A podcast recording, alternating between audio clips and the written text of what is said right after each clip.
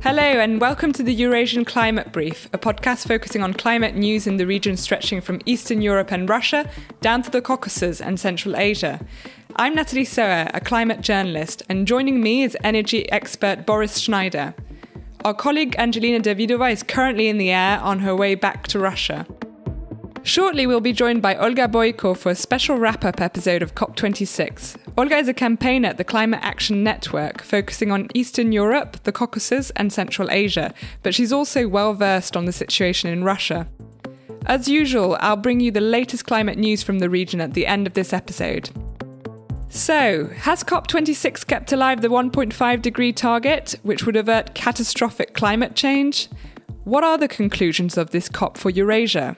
And were activists and NGOs from the region capable of being represented at this historic climate summit. Boris and I discuss all of this and plenty more during our chat with Olga. COP President Alok Sharma has said the summit means that the 1.5 degree target is within reach, but its pulse is weak. I began by asking Olga whether she agrees with this. I mean, I don't actually agree with the fact that the 1.5 degree has been secured in some way with this COP because there's a different problem that there's a popular opinion now becoming more and more popular about the fact that ah maybe we cannot achieve 1.5 after all so maybe we should aim at um, two degrees or something like that. Uh, because paris agreement did say like uh, limit the temperature two degrees and do the maximum to limit it to 1.5 and so right now there's uh, more and more information about ah but can we really achieve 1.5 maybe we should just drop that and, and aim for two. But that's actually, for me and for the network, as we discussed that, is counterproductive because it doesn't make sense to aim lower when we already understand that however high we aim, the results are still going to be lower. So we need to set the goals that actually, well, inspire us. And we need to get as further from the um, devastating possibilities as we can. So it doesn't make sense to say that, ah, well, we tried, you know, because this is the lives of the people we're talking about and the uh, economic instability, etc. So as the network, we clearly uh, support the 1.5 and that it's uh, going to be super hard, but no one ever told that fighting climate change is going to be easy because uh, this is the first time we do that as humanity but definitely 1.5 needs to stay on the table and we still need to uh, try and fix our goals and our actions uh, comparable to 1.5. We're going to go into the details of the Glasgow Climate Pact one after the next, but um, overall, what do you make of the final agreement?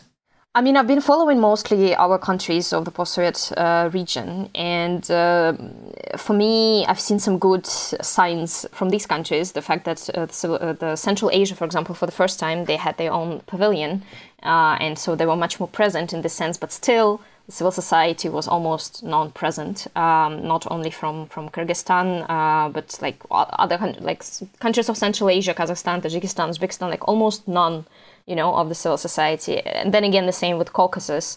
So basically, our regional meetings, it was only Ukraine and Russian uh, civil society uh, organizations. And how do you explain that disparity?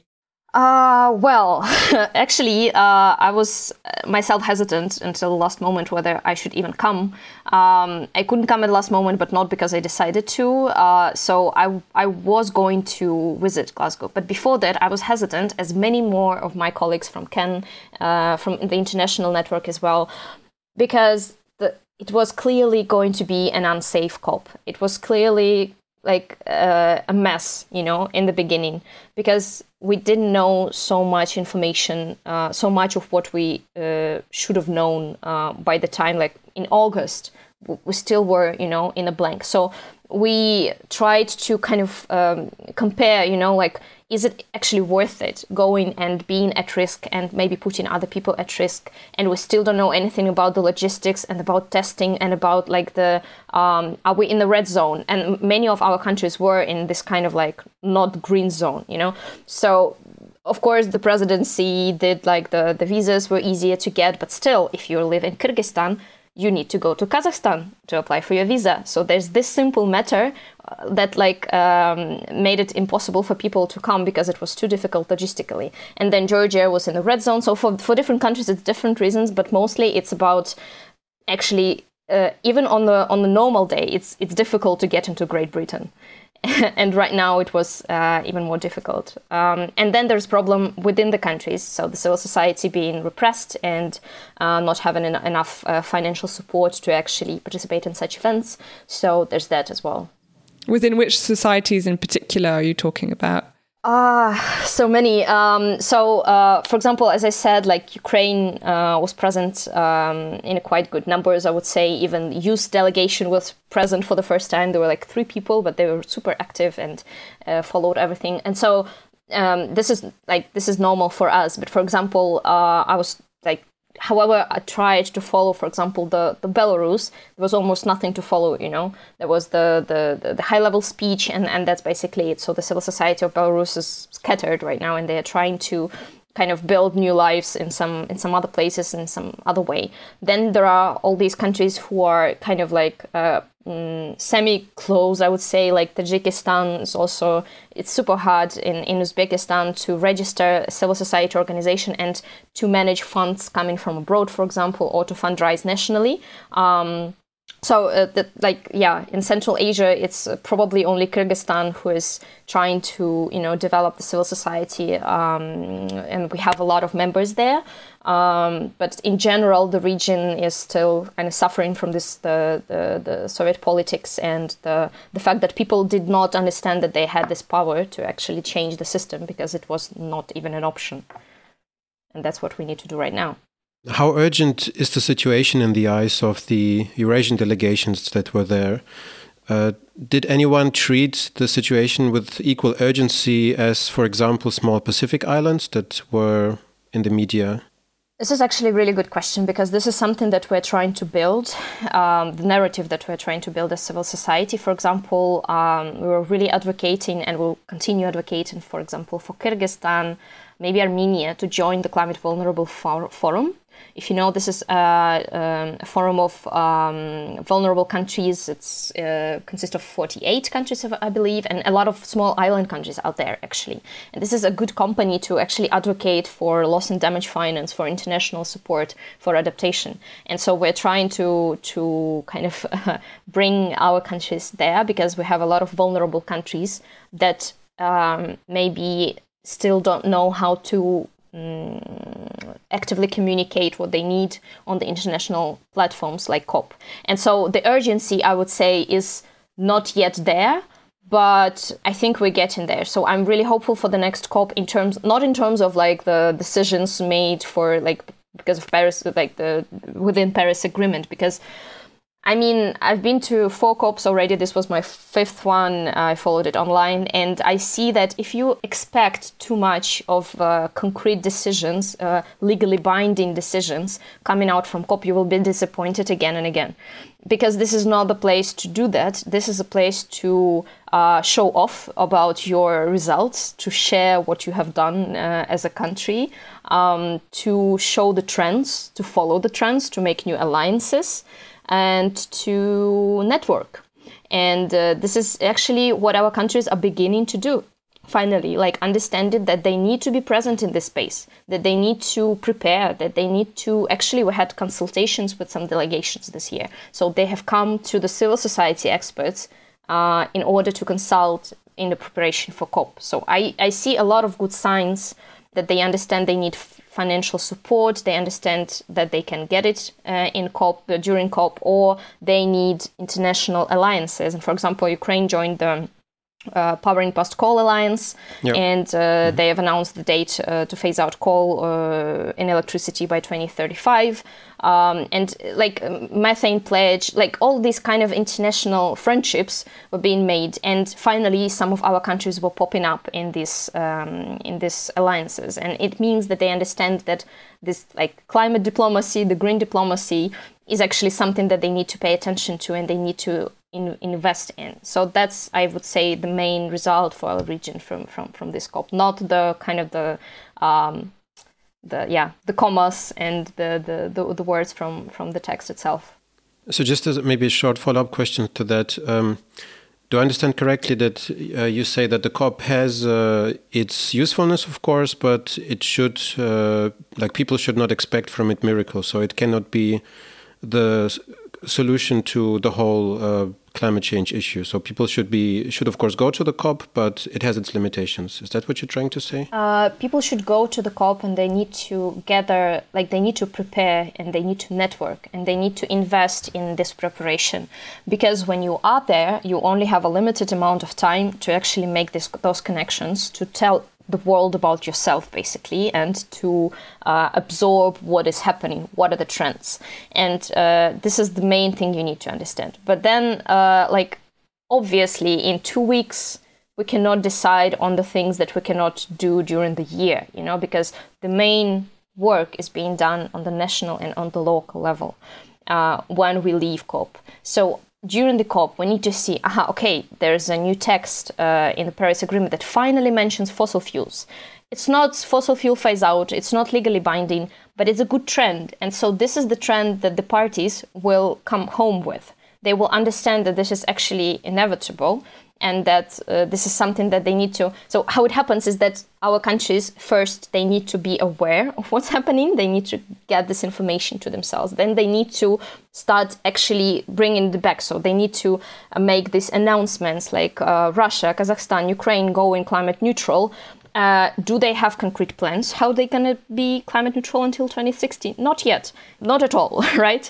But they need to start producing this kind of narrative themselves first before they actually go to the next step, which is uh, creating concrete plans. And they will not create concrete plans during COP. They will sit down before COP, uh, between like in between COPs during the year and they will do that. And then there will be erection from civil society. There will be hopefully local uh, climate and adaptation plans. So this is a lot of work that needs to be done during the year. But the COP is kind of like um, uh, like a litmus paper for uh, the state of the things. You know, if no if no delegation, like uh, if there is like a few people from delegation, if there's no one from the civil society, if no one is speaking at the uh, high level event, well, then probably the country is not also doing anything during the year, or they do not uh, feel that it's important. Um, so yeah, I, I, believe that COPs are very important in this sense because uh, this is an international platform. Hmm. Speaking of uh, national um, climate pledges, uh, under the new pact, countries uh, will be asked to revisit and strengthen their 2030 climate plans by the end of 2022 to keep 1.5 degrees um, alive. What do you think we can expect from Eurasia? most of our countries have submitted the new national determined contributions to Paris Agreement this year. Uh, they have worked uh, for few years on them, so it wasn't a, a, um, a quick thing to do. Uh, especially if there were like if, if, if it, was a democratic process if there were some consultations you know so it takes time so uh, it's uh, highly unlikely for me to imagine them just oh, like doing you know um, redoing all of that uh, because there are so many stakeholders involved and you need to go through this whole process again. So it, it will take a lot of time a lot of money a lot of resources. But there are countries like uh, so russia kazakhstan who did not yet renew the national determined contribution. So they did not submit. Um, they only have the first one from like 16, 17.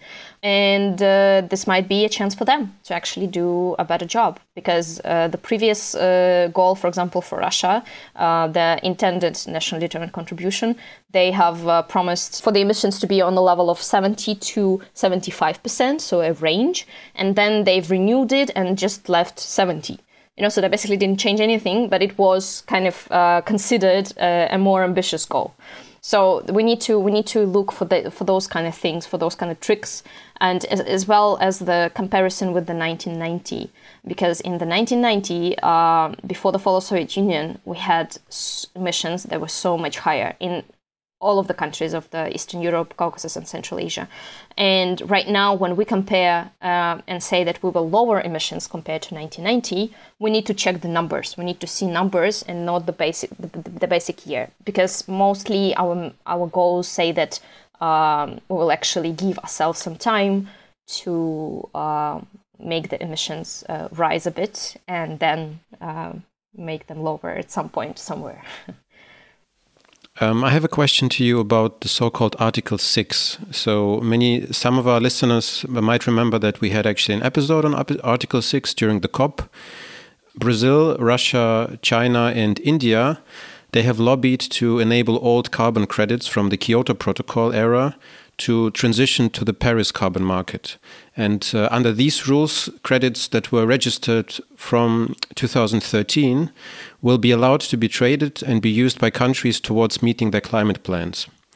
And uh, our guest in the Article 6 episode, Gilles Dufrasne, who's a policy officer at uh, Carbon Market Watch, said that this would mean that around 300 million cheap and poor quality credits are being allowed under the new market. Uh, and he called this cleansing climate targets on paper, but actually spoiling the atmosphere in reality.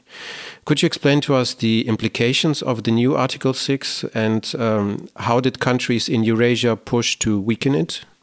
So, the main question here that you need to understand is who will buy it? Who will buy those outdated uh, credits and actually uh, sign the projects uh, to use them because uh, this is the main kind of uh, narrative that us also um, we were kind of uh, creating within our discussions as a region. Um, the fact that this will just mean that the market prices could fall and uh, that it will be not as interesting to actually uh, do those projects um, because of this outdated. Uh, so, for example, Ukraine was against uh, this uh, shifting uh, from the Kyoto Protocol, and um, yeah, the main the main message that I got from the experts who are following the Article Six co- concretely um, is that this will just ruin, like, mess with the market for for a few years and kind of delay the actually actually the date when the uh, real projects could be submitted because it will not be interesting for other countries to to to buy those things. It's like it's, I don't know. It's like with the nuclear power plant in Belarus. Who will buy this? Like you need to understand if you're if you're fighting for something, then you need to understand, um, and you want to do a collaboration. Like who will be your customer? Who will be your partner in this? Because the EU, the EU will not be, and the, actually um, the uh, the Asia is also uh, probably will not be interested in, for example, Russian uh, projects. So, were there any countries in Eastern Europe that, um, in particular, lobbied to soften Article Six, and who, for whom it's a big deal, for whom uh, those uh, carbon offsets are really important? I mean, uh, yeah, there was Russia in the room usually, um, trying to stir up the the, the pot. But uh, the problem with the poor participation from our countries in many cases uh, is the fact that they do not always have strong positions that they push independently for. So there are alliances made, and the delegations are actually um, kind of um, lean on on each other and and usually lean on the geopolitical influencer in this case right? So they kind of accept what the uh, russia for example is pushing for right? Um, and uh, of course with like talked about russia a lot today but like the the climate neutrality goal and the fact that they um, hope to use the forest, which will miraculously um, um, absorb more and more carbon with, with each year, it's uh, it's it's uh, it's an unreal goal, and it's, it's just uh, um, yeah, it's just unrealistic, and it's uh, trying to use well, the carbon market is it's it is like this it's market. It's it's made to make money right? So um, this is the main and when it stays the main focus then the, the people who the countries that are like strong economies and they um, are not really ready to um, do anything about climate unless it brings them uh, enormous um, um, profit, uh, maybe same profit as they get right now from fossil fuels, um, then those countries will, of course, be against this kind of regulations and um, yeah, the, the, with like the, with any carbon market, it's always a problem, and it was a problem with the clean development mechanism in Kyoto Protocol. We actually like the emissions rose since that time. Like we did not lower our emissions, not one percent in the world. So that's there's that. There's this is the problem. Hmm.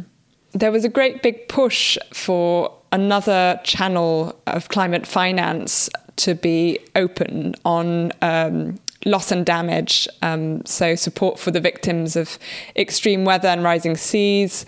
There was the creation of uh, the Santiago Network, which provided some necessary funding. Um, Germany has pledged 10 million euros um, to that fund. Um, could you tell us how the countries of the bloc positioned themselves on, on loss and damage, how important it was for them? I would say that for for the post-Soviet countries, this is a very new language because um, I see that a lot. For example, from the point of view of CAN International, the loss and damage finance was a, um, a critical thing, and this was the main focus of the communication. It was the main focus of what we were, what the, CAN International and um, many members were following actually. But in our case, it's a bit different because we are entering when we talk about loss and damage, inevitably entering into the uh, division of the world into the global south and global north, into the colonizers and the colonized, and like who needs to pay who. And then we get lost when we are think about thinking about the post-Soviet countries, like uh, where do we fall in this picture? Because it's uh, it's much more obvious with the kind of post-colonial countries uh, that actually are obviously suffering right now and uh, going underwater, and then the countries who actually colonized them um, back in the day and uh, who caused this thing and used their uh, resources for uh, development that they have right now. That's a much more understandable thing than going into like, okay, but what about Central Asia? Who is uh, responsible there? Russia. Okay but russia is also uh, suffering you know but they just don't acknowledge that. Um, and so it, it, becomes much more difficult um, when we try to understand what loss and damage means for our country. So i would say this year in the all, all of the conversations that we've had all of the um, all of the meetings etc I, th- I hope that we've we were at least able to pass this message through that there is such thing as loss and damage payment that this is a separate financial uh, aid and uh, that some of our countries, uh, the most vulnerable ones, as once I mentioned, like Kyrgyzstan and Armenia, could join the, the Climate Vulnerable Forum, that they actually can uh, use this in their uh, communication, that they actually can ask for that. And they are not asking for that. They do not, uh, I think, um, they, they are not aware of the, such an opportunity and um, at the table of the discussion of loss and damage, um, you will rarely, for now, see representatives from our countries because uh, they are neither at the part of the like the blamed ones, right, the ones that need to pay, and they are not in the part of the people who are actually demanding this money. Um, so I think that some of our countries might appear at that second part of the d- demand. Uh, but I would uh, hesitate to see any uh, any of our countries at the at the part of the like the paying side. So um, yeah, I would say that this is the the new language for our region, and same as like climate neutrality was a new thing like three years ago. We will get there eventually, but it's more about the most vulnerable countries. So I think Ukraine, Russia, Kazakhstan, hopefully Belarus, like they, they will be okay. They they have a bit of different. Uh, like this is not going to be the main focus. Main focus would be like energy and mitigation, uh, adaptation as well. How much do you think COP26 was followed by people who weren't able to go there um, in the region. Do you think um, people will be disappointed by the relative lack of action um, and that it will spur activism within the, the region? What I definitely seen and what inspired me so much is the interest is interest from uh, Kyrgyzstan, for example um, because uh, as I said, there were like two people, but those people were constantly calling back, and there were like Zoom meetings of the people who did not go um, with them, and they were showing what's happening and updating and giving interviews in Glasgow. And uh, there's a lot of this sense of okay, this is a super huge important uh, platform we need to be on it next year so there's there's been a lot of this kind of feeling and um, from the point of view of ukraine i would say um, maybe Russia as well, maybe Moldova, like um, more and more youth people are actually interested in finding their place there because this is for us as well. Like it feels like we're a bit lagging behind in many things, but um, this is this is you know this is where you are if, if if you have a difficult political situation, you need to catch up very quickly and. Um, I see more and more youth interested in, in, in the conference uh, and trying to get there and trying to be, um, you know, active there. So, uh, I mean, I'm only positive that there will be more and more presence of our region at COP. Uh, regarding the kind of the, the mood right now, it's actually really hard to say because uh, it seems like everyone is so overwhelmed that they almost don't have additional space to be overwhelmed by COP as well. You know, it's like almost uh, so many things to care about and to be disappointed about, and I don't know, like so many difficulties. And it's the end of the year, so I don't feel that despair directly, you know, channeled into COP.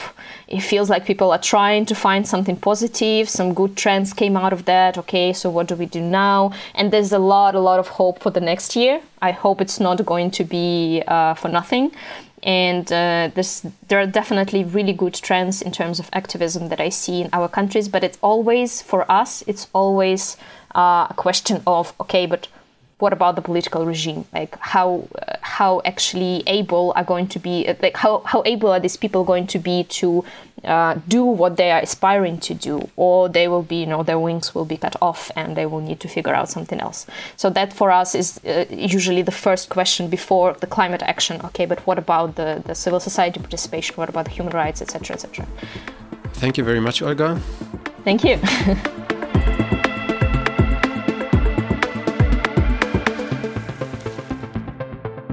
Thank you very much to Olga Boiko from Climate Action Network for joining us on the podcast.